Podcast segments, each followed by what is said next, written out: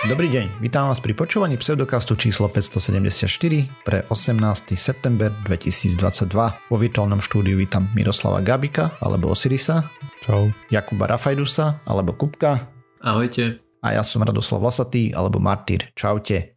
Sme podcast do vedia a skepticizme, vede sa nevenujeme profesionálne, takže ak nájdete nejaké nezrovnalosti, nepresnosti, píšte na kontakt za náš pseudokaz.sk a my sa opravíme, doplníme v jednej z nasledujúcich častí. OK, takže máme za nami ďalší parádny týždeň. Generálny prokurátor zdieľa ruskú propagandu. Good job. Akože nikdy som nemal vysokú mienku, teraz si o ňom myslím, že je úplný a ďalej by sa muselo vypípať, takže nebudem to tu. Možno je to iba tým, že chcel ukázať, že, že toto nie. Ja neviem, čo k tomu, aký bol k tomu popis. Ja tiež nie. Potom to zmazal ten status, keď mm. pre zmenu policia Slovenskej republiky upozornila, že sa začína šíriť toto z Ruska nejaký mm. blúd. Takže tak, no. Aspoň teda tak som čítal, že to zmazal. Neviem, nesledujem ho. Mám veľkú nechuť voči tomuto človeku a to je mierne povedané. A okrem toho, ináč v pohode. Zatiaľ som neumrel, takže je to úspech. Mm, počkaj, Minulý týždeň na nahrávaní si mal ešte len alergiu. Prečo umieraš teraz? Ale nemám alergiu. Mám len nejakého rezistentného bacila v sebe. Teda alergiu mám stále, samozrejme. Toho sa len tak nezbavím. Mm-hmm asi, teda minimálne do doby, než budeme vedieť nejako reálne vedieť dobre preprogramovať imunitný systém, čo mm. tak skoro asi nebude. Ja neviem, či práve preprogramovať je správne slovo, ale tak si to predstavujem ja, že mu dáš mm. nové inštrukcie na úrovni biologickej samozrejme. Mm-hmm. Ale okrem toho, no kopec zabaví asi je počuť aj na mojom hlase, že je paradný, takže... No, sexy a hlboký ako vždy. Hej, hej. Mňa by skôr zaujímalo, čo sa teda deje v prípade, že máš Máš bacila, chceme zabiť no. bacila, väčšinou antibiotikami. Tento sa nedá zabiť antibiotikami. Čo urobíme? Dá. Není až taký rezistentný. Aha. Len musím dostať špeci antibiotika. A nerobí mi až také veľké problémy. Hej, uh-huh. to zas, aspoň teda som si nevšimol, len možno uh-huh. nejaké drobnosti. Jasné. Ale je to otrava zatiaľ. A nerad by som bol, aby sa rozmnožil viacej, než je zdravé. Uh-huh. Takže teraz ešte je v zdravej norme, hej? No zatiaľ ešte neumrel. Okay. Pozri, worst case scenario je, že sa ti to dostane do krvi a tam začne robiť bordel. To máš potom slušný nábeh na sepsu, hej. Takže to nič, nepodstatné. Najvtipnejšie na tom bolo, že som sa to snažil doriešiť teraz do víkendu, hej, po tých výteroch a somarinách, že čím skôr začať s liečbou je podľa mňa OK. Asi najlepší postup, ale antibiotika, ktoré mi doktorka predpísala na to, proste majú výpadok. Sú vyrábané v Rusku? A nie, určite nie. V Rusku sa nevyrába dokopy nič, takže je v pohode. Toto není problém zvyčajne. Mm. Neviem proste. Poviem to tak, že som sa chytal za hlavu a mám nejaké nápady, ako by sa dali veci zlepšiť, dajme tomu. Že by lieky nemali výpadok napríklad? Nie, že by napríklad doktorka vedela, že ktorý liek má rovno výpadok predtým, než ho predpíše. Chápeš, integrovaný systém však všetci majú digitalizované sklady a podobne teraz v dnešnej dobe. No nič, to je jedno. Proste Slovensko, čo sa k tomu dá dodať. Takže tak, no dobre. Poďme na nejaké novinky, asi nie, zo sveta vedy a možno pseudovedy a tak. No podľa mňa najväčšia novinka zo sveta vedy je tá, že nie je naskladnené tvoje antibiotiku. to už... Uh, ja chápem, že to nie je asi úplne bežné antibiotikum zase na druhej strane, ktoré sa podáva, hej, takže OK. A no bude nič, to, to také, také klasické tabletkové, alebo nejaké špeciálne, že budeš mať, aj neviem, infusky, alebo tak. No. Čípky? Nie, nie, toto je krém, by to mal byť. Á, OK. Akože nič nezvyčajné, hej, to je uh-huh. normálka, máš kvapky, krémy, tabletky, to sú všetko bežné uh-huh. formy, podľa mňa. Uh-huh. Ešte aj inekčné. Jo. Ešte počkaj, ja som si teraz uvedomil, ako si hovoril. Uh, bol som, aj ja som bol u doktorky, hej, nie si jediný. Hej. A, a odporúčila mi CBD. Teda konkrétne to... Ježiš. Nie, nie, ona mi odporúčila vitamíny B, C a D. Len a okay. tak akože sa zasmiala, to... že, že CBD, že, že dajú sa prehodiť dve písmenka, hneď to znie, takže si to ľudia zapamätajú. Mhm. Som dosť vylúčený z kolektívu, lebo už som dlhšie nebol u žiadnej lekárky. Si by som tam niekde ísť len tak. To, to, to, to. Tak ty si mal svoju, svoje dobrodružstvo so zápalom pľúc, takže teraz máš na chvíľu pauzu. to už je dávno. Už bolo skoro hey, no. pred dvoma rokmi to už takú príhodu. By som potreboval nejakú Si novú... to už sú dva roky? Mm. Je mi nejak ten čas letí. No, to teda. Mohol by si si aspoň ruku zlomiť alebo niečo také. Hey, no. Aby si sa ne, necítil uh, vylúčený z kolektívu. Tak radšej nohu. A radšej nohu, hej. sa nemohol hrať, keby sa si ruku zlomí. Čistý kancer. ja som chcel rozprávať o práci na smeny alebo nočnej práci a o tom, že je zlá. Hej, akože je mega zlá, to vieme všetci, zvyšuje riziko rakoviny. CDC nastavilo hranice, ktoré keď človek prekračuje, si zvyšuje riziko na to, že čapne rakovinu. Úplne si ma chytil to nepripraveného. O čom, o čom hovoríš? Akože, že keď sa robia tie trojsmenové osmičky, tak tí, čo majú nočnú smenu, tak majú väčšiu šancu, že dostanú rakovinu? Mm-hmm. Hovorím, že nočná práca je zlá, alebo práca na smeny. V, pri, v princípe to je, tam máš nočnú prácu, hej. A teda, ktorá nočná práca už zvyšuje rizika? Takže, keď človek spraví aspoň 3 hodiny práce medzi polnocou a 5 ráno, je to 3 alebo viac nocí za týždeň. To znamená, že ty spravíš raz od polnoci do 5 ráno diskotéku, hej, nočná práca v princípe, a to ti zvyšuje riziko rakoviny. Ak to robíš 3 alebo viac noci za týždeň, to znásobuje to riziko. Ak to robíš dlhodobo, 10 až viac rokov, znova to prispieva k tomu, že to riziko sa o trošku zvýši. A práca na smeny v skorej dospelosti, to znamená do 20, teda do 30 rokov, to znamená, že keď máš 22 a chodíš na diskotéky každý piatok, stredu, či ako sa chodilo, už si nepamätám. Prečo na diskotéky máš 22 a chodíš do fabriky? Však to je normálne, nie? Že študenti cez deň študujú a v noci chodia do roboty. Alebo e, Samozrejme, hej. Dojdem k tomu, že najohrozenejšie skupiny. Potom, ak máš pracovné a sociálne stresy z toho, napríklad v noci je práca vysoko stresujúca, zlý kolektív a všetky tie veci dokopy. Samozrejme, ak k tomu fajčíš, piješ, zle sa stravuješ, malo fyzické aktivity, máš nadváhu a obezitu, to som sa chcel spýtať, že či to skôr nie je také, že ľudia, ktorí pracujú v noci, je väčšia šanca, že majú fajčiarske prestávky alebo niečo také. Či je to naozaj je. tým, že, že chodia v noci, alebo či je to nejakými tými pridruženými vecami? Nevieme presnú odpoveď na to, akože, mm-hmm. ale asi tam bude niečo s tým. A potom, ak máš zníženú expozíciu slnečnému svetlu a teda nižšie hladiny vitamínu D, tak to tiež nejako zvyšuje riziko. Okrem toho zvýšeného rizika rakoviny, nočné zmeny sú asociované s vyšším rizikom pre cukrovku druhého typu, choroby srdca, porážky, poruchy metabolického systému a poruchy spánku a taktiež možné zvýšené riziko repro- reprodukčných problémov ako napríklad nepravidelný menštruačný cyklus, spontánne potraty, predčasný pôrod. My to vieme na Slovensku len tak chodom, lebo Viem, že keď som chodil na prehliadky z práce, čo by som pravidelne chodil, som tam dlhšie nebol do čerta, ale nie, nepodstatné. Lekár tam spomínal, že tam bola predo mnou kolegyňa, že jej odporúčil proste, aby nemohla mať nočné zmeny. Hej, normálne sa pýtal na to, lebo dajme tomu, že čakala babo. A tak. A onkoly a podobné veci tiež nie sú úplne ideálne. Dobre, proste zvýšený stres. Tiež mm, výskumníci pozorovali tráviace problémy a niektoré psychologické problémy, eh, že sú častejšie u pracovníkov pracujúcich na smeny a hlavne je tam zvýšená hladina stresu a depresie. O veciach ako, ja neviem, zvýšená šanca na zranenia, havárie dopravné, hej, a všeobecne priemyselné katastrofy, všetko vďaka nočnej práci vieme, kde sú, sa rizika pohybujú. No a najviac ohrození sú tým pádom sestričky, strážnici, požiarníci, ktoré tvoria nemalé percento pracovnej sily a samozrejme ešte ľudia vo fabrikách, napríklad aj doktori, ktorí robia nočné operácie a podobne. Alebo potom študenti na diskotekách. Mm. Takže my máme v tele nejaké cirkadiálne hodiny. Dôkazy naznačujú, že nočné jedlá môžu zasahovať do metabolizmu nejakým spôsobom. Je to z jedných potenciálnych dôvodov, prečo pracovníci, ktorí robia na smeny, majú zvyčajne vyššie BMI a väčší pomer pasu k bokom ako ľudia, ktorí pracujú iba cez deň. To som doteraz o tom ani nevedel napríklad, že také dačo pozorujú títo výskumníci, ale tak to vyzerá. A zároveň majú zhoršenú kontrolu glykemie a tá je rizikovým faktorom pre zlú náladu doslova.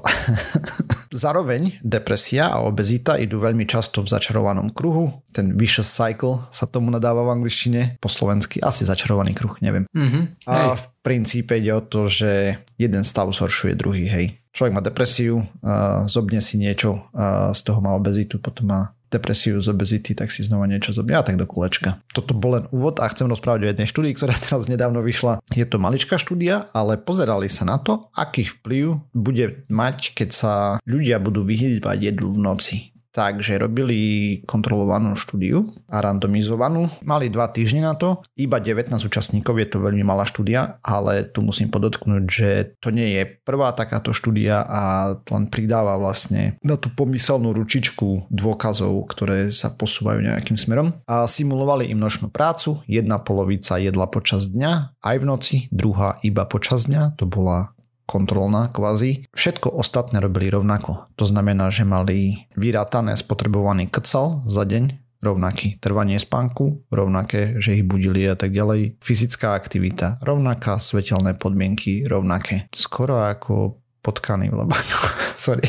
Nedočítal som sa presne, ako toto robili, ale očividne ich mali niekde zavretých, hej, tým pádom. Ak sa simulovanej skupine pracujúcich podávalo jedlo aj v noci, odhalili 26% náraz nálad podobných depresí a 16% náraz hladín hormónov a nálad podobných úzkostí voči kontrolnej skupine, čo jedla iba cez deň, kde nevideli žiadne zmeny nálad e, z toho, čo tam písali. Čo ma tiež prekvapilo napríklad. Špekulujú teda, že podávanie jedla v noci e, ešte viac rozhodí ten cirkadiálny cyklus, ktorý máme. A videli, že tí, čo ho mali najviac rozhodený, mali najvyššiu pravdepodobnosť tých depresí a úzkostí v tejto štúdii. Samozrejme nevedia naisto prečo časovanie jedal tak ovplyvnilo nalady, aký tam je presný mechanizmus a tak ďalej, ale tam je tá hypotéza, že proste to rozhodí ten systém úplne, teda ešte viacej. Ďalšia vec, ktorú tam spomínajú, je, že keď človek prestane robiť nočné smeny a tak ďalej,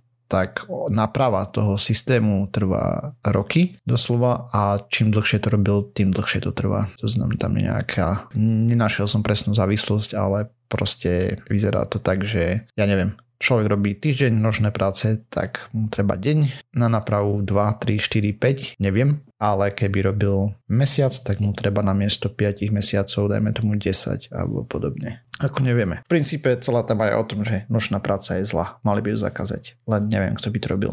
To sa asi nedá, ale máš tam porovnanie, že ako to je, keď niekto robí furt tie noci nie, v tejto štúdii nie. Pretože ja žijem, ja som žil v tom, že keď to robíš stále, že si na to ten cirkadiálny rytmus zvykne, to nie je úplne, až, ako nie je to stále dobré, ale nie je to úplná katastrofa, ako keď robíš na smeny, že to je veľký špatný. Hej, tu rozoberali len prácu na smeny a ani ma nenapadlo hľadať takých, čo majú prehodený deň-noc, hej. Uh, nenapadlo mi to vôbec, takže sorry. Lebo napríklad, keď ide nejaký, ja neviem, pekár, povedzme, začína o 3 ráno, hej. Uh-huh. Ale začína tak vždy, hej. Že si na to telo zvykne, hej. že proste vždy od, napríklad o, o pol druhej vstane, hej. Tam má od 3. do 5. rána, tým pádom má len 2 hodiny, hej, tam už nesplňa tú prvú podmienku. No, tak to bol príklad, práce, hej. napríklad. Hej, ja viem, ale viem, čo myslíš a ne, neviem. Nespomínali to tam v tejto štúdii a ani v tých materiáloch, ktoré som k tomu čítal vôbec, takže neviem. Jedna vec z toho vyplýva, že netreba na tej nočnej jesť, že toto zhoršuje výrazne podľa všetkého. Akože študíka je malička, 19, 19 ľudí, hej, a dva týždne iba to je nič. Ale to není prvá štúdia, ktorá toto naznačuje, tam je viacej takýchto už. A tu kontrolovali však úplne všetko, hej. Jak som hovoril, presné kalórie, presnú túto luminozitu, proste koľko svetla dostávajú a tak ďalej. To, to bolo mega kontrolované. Z akej krajiny je štúdia? Vieš čo, že neviem? Počkaj, idem pozrieť. Mi to ani nenapadlo pozrieť. To má napísané China all over it. Texas Southwestern Medical Center. Ja, OK. Táto konkrétna, o ktorej som rozprával. A tá mm-hmm. druhá, ktorá toto naznačuje, vyzerá, že je čínska, ale nevidím to tu nikde. Zaujímavé. Nepodstatné si myslím, že aké, mm. z aké krajiny to je. No, Očividne, keď chceš robiť kontroly, tak vieš ich robiť poriadne, hej. A ako mm. na krátku dobu samozrejme, určite to stalo veľa tým pádom, hej, takáto mm. štúdia držať 19 ľudí 2 týždne niekde zavretých pri presných podmienkach, rovnaké kalórie a všetko toto mm. skoro ako väznica z môjho pohľadu. No nič, toľko z mojej strany. Proste nočná práca je zlá. A už keď robíte smeny, tak nejedzte v noci. Zatiaľ to vyzerá tak. A toto nie je prvá štúdia, ktorá ukazuje týmto smerom. Nie je to taký ten uh, klasický trik, že keď si hladný, tak choď fajčiť a, a už nebudeš hladný? To fajčenie je ešte horšie než ten hlad, hej. Samozrejme. Ja. Treba sa najesť cez deň poriadne, aby si vydržal potom v noci bez jedenia. Lebo to viacej narušuje ten cirkus podľa... cirkus, cyklus. mm. je to aj cirkus zároveň, bo keď ho rozbiješ, tak je to, na, je to zlé. Dobre, ja som chcel hovoriť o takej hube, keď už sa blíži tá hubárska sezóna, ale toto je huba iná. Je to huba kvasinkového typu, čiže je to mikroskopické voláčo. A volá sa to Cryptococcus neoformans. V uplynulých mesiacoch vyšlo niekoľko zaujímavých celkom štúdí a táto huba je Normálne by nebola až taká zaujímavá, ale čo ju pre nás robí zaujímavú je to, že sa ňou dá nakaziť a potom môže spôsobovať rôzne mykozy, ktoré v niektorých prípadoch sa môžu končiť aj meningitidou, teda zapalom mozgových blán mozgu a smrťou. A nebolo úplne jasné ten mechanizmus, vlastne ako tá huba preniká cez tú bariéru, čo je medzi krvom, mm-hmm. cez tú mozgovou krvnú bariéru. Normálne ti huba začne kolonizovať mozog Ty vole. No, môže sa to stať. A táto pri tejto je to pozoruhodné z viacej príčin, lebo táto huba sa vyskytuje v rôznych veľkostiach. Hej, to sú úplne mrňavé, hej, tie mikroby, že to nie je ako hryb. Uh-huh. Hej. A ona normálne žije v rôznych prostrediach, napríklad v hnijúcom dreve alebo v vtáčom truse a špecificky v holubom. Vlastne odtiaľ sa človek môže infikovať hej, cez ten cez holubý trus, že tam môže byť, hej, nejak to vdychneš, relatívne rada kolonizuje pľúca. Tam výskumníci vedeli, že sa tie mikroby alebo tie huby sa vyskytujú v viacerých rôznych veľkostiach. Ale bolo pozoruhodné, že keď sa pozreli na mikroby tej huby, ktoré odobrali zo, zo vzoriek z mozgu, tak zistili, že tam už to neplatí, že mali rozličnú veľkosť, že mali leba, iba uniformnú veľkosť. A toto bolo mm-hmm. zaujímavé, lebo v tých pľúcach tá huba vie naraz až do 10 násobku svojej bežnej veľkosti, čo sa ako vonku a potom sú tam aj tie rôzne veľkosti medzi tým. Ale v mozgu to bolo všetko rovnaké. Takže to bola otázka, že ako sa to tam dostalo a vlastne čo sa stalo iné. No a zistili, že tí jedinci, ktorí sa dostali do mozgu, že to nie sú len uh, proste zmenšené verzie tej pôvodnej huby, ale že ona dokáže zmeniť uh, svoju, svoj povrch po prvé a po druhé takisto úplne iné gény sú aktívne než uh, pri tých ktoré bežne žijú aj v pľúcach, čo nie je úplne jasné, čomu ten poznatok môže niekedy môže viesť, ale všetko sa, celý ten výskum sa robí v záujme toho aj, aby proste sa tým ľuďom dalo pomôcť, ktorých to postihne ten, tá meningitida ako následok tejto korenia touto uh, hubou. No a ako sa do toho samotného mozgu dostáva, na to vyšla nejaká iná štúdia už pred niekoľkými mesiacmi a tu sa ukazuje vlastne druhý spôsob, akým je tá huba prefíkaná pretože vieme, že tá obrana mozgu pred rôznymi patogénmi, že je celkom relatívne na vysokej úrovni. Takže ako to tam preniká? Tu prišla na pomoc tá rybička Hmm, to neviem, ako som predstavila tá, nie, a nie, nie, nie Dory. Tá rybička, ktorá sa používa na ten výskum, ktorá je priesvitná. Mm-hmm. A že videli dovnútra, takže tie rybičky infikovali a, touto hubou mm. a, a potom pozorovali, hej, že čo, čo sa tam deje. A, no a zistili, že tie huby proste sa, ako sa šíria tým krvným riečišťom, a, tak sa vedia zaseknúť v rôznych tých kapilárach a tých uzučkých krvných a, vlasočniciach, ktoré sú v mozgu a tam proste sú zaseknuté, sa tam pomaličky množia, stiažujú prietok krvi. Tie krvné telieska kvôli tomu proste nejak puchnú, hej, že sa tam zvyšuje to pnutie, až e, proste prasknú a tá huba sa uvoľní všelikde do okolia, do toho mozgového tkaniva. No, že toto samo o sebe samozrejme dokáže spôsobovať veľké problémy už len tento proces. Takže toto bolo celkom mm-hmm. dôležité zistiť. V záujme toho je, aby sa ďalej nejak pohol výskum. Že ona sa tam dokáže rozmnožiť relatívne rýchlo, hej, tam sú povedzme na to dva dny od infekcie, keď vlastne začína prenikať do mozgu, až kým už je zle nedobre. Hej no, tak akože huby všeobecne a plesne a tieto organizmy vo vhodnom prostredí napredujú exponenciálnym tempom, ako vieme. Hej. Takže im to ide paradne. A aj náš len tým chodom tá rýbka nebude to tá zebrička? Zeb, zebrafish? Hej, hej, zebrafish. Zebrafish v angličtine, ale neved, nebol som si istý, či sa to nejak prekláda. Asi zebrafish. Proste tá pre, taká presvitná. Uh-huh. Zebrička mi to preložil Google Translate, ale oh, nie okay. som si istý, že či to je správne. A v každom prípade Dory môžeme vylúčiť. To nie je tá. Hej, Dory no. bola príliš veľká na to. A nebola malo presvitná. No a ešte o, ďalší zaujímavý mechanizmus, ktorý používa tá huba je, že odkiaľ, odkiaľ berie tú energiu na to vlastne ten rast a zistili, že on sa živí fosfátmi, ktoré vznikajú pri tom, ako vlastne tie bunky, keď umierajú, Hej. tak sa uvoľňujú tie fosfáty, ale na ich žerie. A inak toto aj vysvetľuje, prečo sa jej darí toľko v tom guáne, v tom truse, že to je veľmi bohaté na tie fosfáty takisto ale holuby ju majú normálne ako v traviacom trakte tým pádom? Alebo im neprejde mm. do mhm. mozgu? Vieš, asi nie, ne? Len sa dostane do Neviem. ich guana z tohto. Asi zo vzduchu, alebo čedvie. No netuším. By som povedal, že proste vonku sa vyskytuje ste rôzne.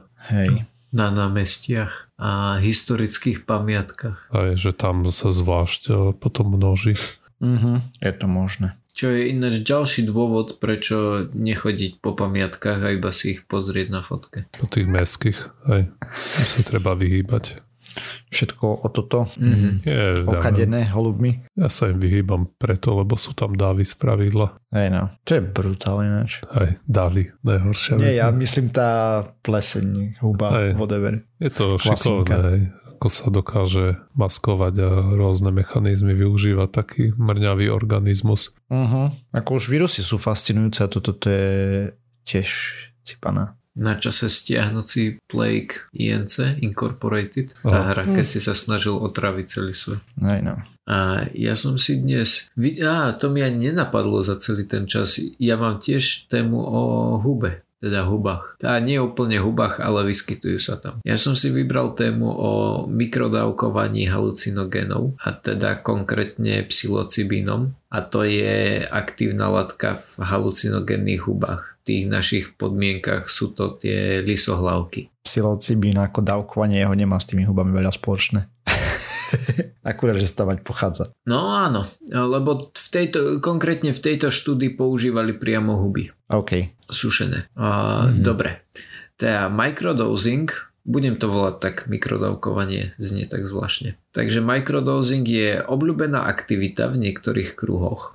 A sú ľudia, ktorí na ne dajú dopustiť. Vraj im to pomáha byť kľudnejšími a vedia lepšie viesť rozhovor a, a tak ďalej. Také všelijaké rôzne veci. A dokonca aj na uprisingu bol, tento rok bola prednáška s názvom Psychadelika a ich potenciál v terapii a osobnostnom rozvoji. No mne to príde, že ako keby sa s takýmito štúdiami zrazu roztrhlo v rece, pretože ja si kus ľahšie... Nie? Ja mám pocit, ako že je, je zrazu veľa.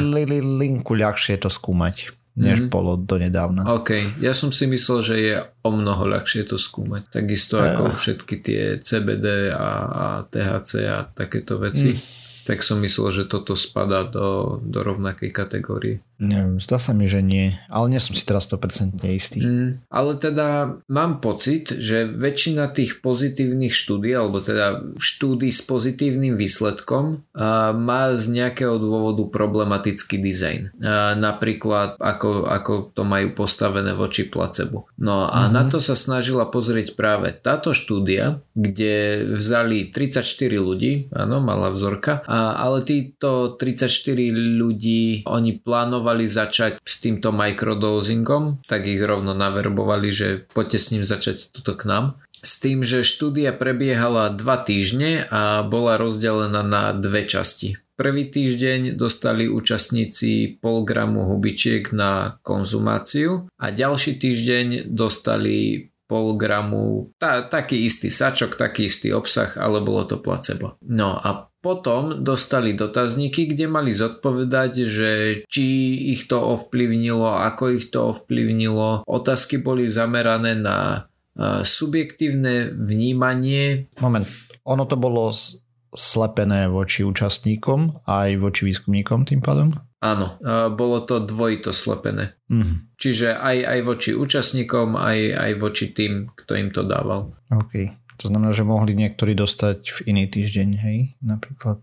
Predpokladám, akože ne, nedočítal som sa, ale predpokladám, že asi boli aj oni rozdelení na polovicu a, a jedna polovica mm-hmm. dostala prvý týždeň, druhá polovica ďalší týždeň. Ale áno, je tá dôležitá vec, ku ktorej som sa chcel dostať a síce, že bolo to dvojito slepené, to znamená, že ani účastníci štúdie, ani tí, ktorým podávali tieto veci, nevedeli, že ktorá je účinná látka, ktorá nie. No, Hmm. A vo výsledku boli síce pozorované nejaké zmeny toho, že, že akože zmeny v tých dotazníkoch, ale uh, tie boli zjavné najmä v skupine ľudí, ktorá správne určila, že či mali zrovna placebo alebo nie. Čo je, e, neviem, nejakým spôsobom mi to príde také, že nejaké účinky ten človek cítiť musel, keď dokázal povedať, že OK, mám placebo alebo nemám placebo. Otázka je, že či to neboli len také tie, že, že zrazu sa mi vlnili steny, tak očakávam, že asi nie som v placebo skupine. To potom nebol mikrodozing, keď sa ti vlnili scény. No, teda steny. No veď to práve, ja neviem, ak som to správne pochopil, tak e, podľa toho, čo som sa dočítal, tak toho pol gramu bolo na, na jeden krát, že to nemali akože na týždeň. Ja, ja som si ten mikrodozing predstavoval tak, že to máš ako, ja neviem, lieky, že, že každý deň ráno si dáš. Ale ak som tomu správne pochopil, toto bolo iba, že jednorazová dávka a má ti to vystačiť na týždeň asi a teda neviem toho polgramu, lebo keď som sa snažil zistiť, že, že čo ten microdosing vlastne je, ako to funguje a tak ďalej. Počkej, pol gramu to mali akože 500 mg? Áno, pol gramu tých hubičiek, to znamená usušených. Aktívne látky, koľko tam bolo? No to, to ti neviem povedať ale, ale bolo tam pol gramu tých, tých hubičiek. Lebo normálne mikrodozing sa pohyboval na úrovni 1 až 3 mg, hej? No toto práve, že keď som pozeral, keď som pozeral že uh, ten mikrodozing je od 5 do 10% bežnej dávky a, a bežná dávka Nehovorím, že som to niekedy skúšal, robil a, a iným spôsobom zisťoval, ale bežná dávka pri takýchto obyčajných hubičkách sa pohybuje okolo 2 až 2,5 gramu. Okay. Taká, taká začiatočníčka bežná dávka a to mi pol gramu mi tým pádom nepríde ako, ako 5 až 10%. 10%. Hej, ako no. na druhej strane výskumníci vedeli, ako potentné sú tie hubičky. To je práve to zvláštne, že, že tam nemáme aktívnu, dav, e, aktívnu látku, ale že sa bavíme o tej, o tej hube. Mm-hmm. To znamená, že, že my nevieme, že či tuto jedna, jedna dávka bola že 10 gramov, alebo že či jedna dávka bola 3 gramy. Lebo my len vieme, že im dali pol gramu ako ako tú, tú microdosing dávku. Hej. Ale teda bolo, bolo zaujímavé to, že, že áno, dostali sa ku výsledkom, ale tie výsledky boli viditeľné u, u ľudí, ktorí povedali, že, že nemali placebo. To mi na tom prišlo také naj, najzaujímavejšie. Ani, ani som si vlastne neuvedomil, že, že také niečo sa, sa môže stávať. Zaujímalo by ma, že či sa to stáva bežne v štúdiách, ktoré sú dajme tomu takto dvojito slepené, že či keď tam majú nejaké testy alebo nejaké dotazníky, tak či sa v dotazníku vyslovene pýtajú na niečo, akože nemusí to byť úplne otázka typu, že myslíš si, že si bol v placebo skupine, ale že či tam majú nejakú otázku, aby odhalili, že, že či, si, či si myslí ten, ten daný, daný človek, že bol alebo nebol v tej placebo skupine. Nikdy mi nenapadlo, že niečo takéto mm, býva kontrolované. Hej, ja čo som čítal o tom výskume, aspoň doteraz bolo, že je to na úrovni placeba stále. Keď to bol ozaj mikrodosing, čo tam je fakt 1 až 2, 3, možno 5 mg účinné látky, neviem. Účinné látky nás hovorím, hej, nehuby ako také, mm-hmm. lebo ano, podľa mňa nevieš zo sušiny presne určiť, koľko účinné látky dáš. Tam im dávali rovno psilocibín, keď si dobre mm-hmm. pamätám. Tam nenašli rozdiel od, oproti placebu. Tak. Mm, áno. Ale našli rozdiel v tom zmysle, že im to pomohlo. Hej, akože ako mm. placebo, rovnako, ale pomohlo im to. To sa dáva na depresie, dajme tomu nejaké brutálne, kde ti nezaberajú žiadne antidepresíva a podobne. Že tým ľuďom išla kvalita života hore. Mm-hmm. Tak sme sa dopracovali na záver tejto časti pseudokastu. Ďalšia časť znova o týždeň. Nájsť nás môžete na www.pseudokast.sk, kde nájdete všetky zdroje k témom, ktoré sme používali. Okrem toho nám môžete písať na kontakt za náš pseudokast.sk. Sme na sociálnych sieťach, Facebooku, Twitteri, na iTunes, na Spotify, na YouTube, všetkých možných a nemožných podcastových agregátoch. Ak nás chcete podporiť, lajkujte, zdieľajte, dávajte páčiky, príďte pokiaľ sa na Discord. Čaute. Čau. Ahojte.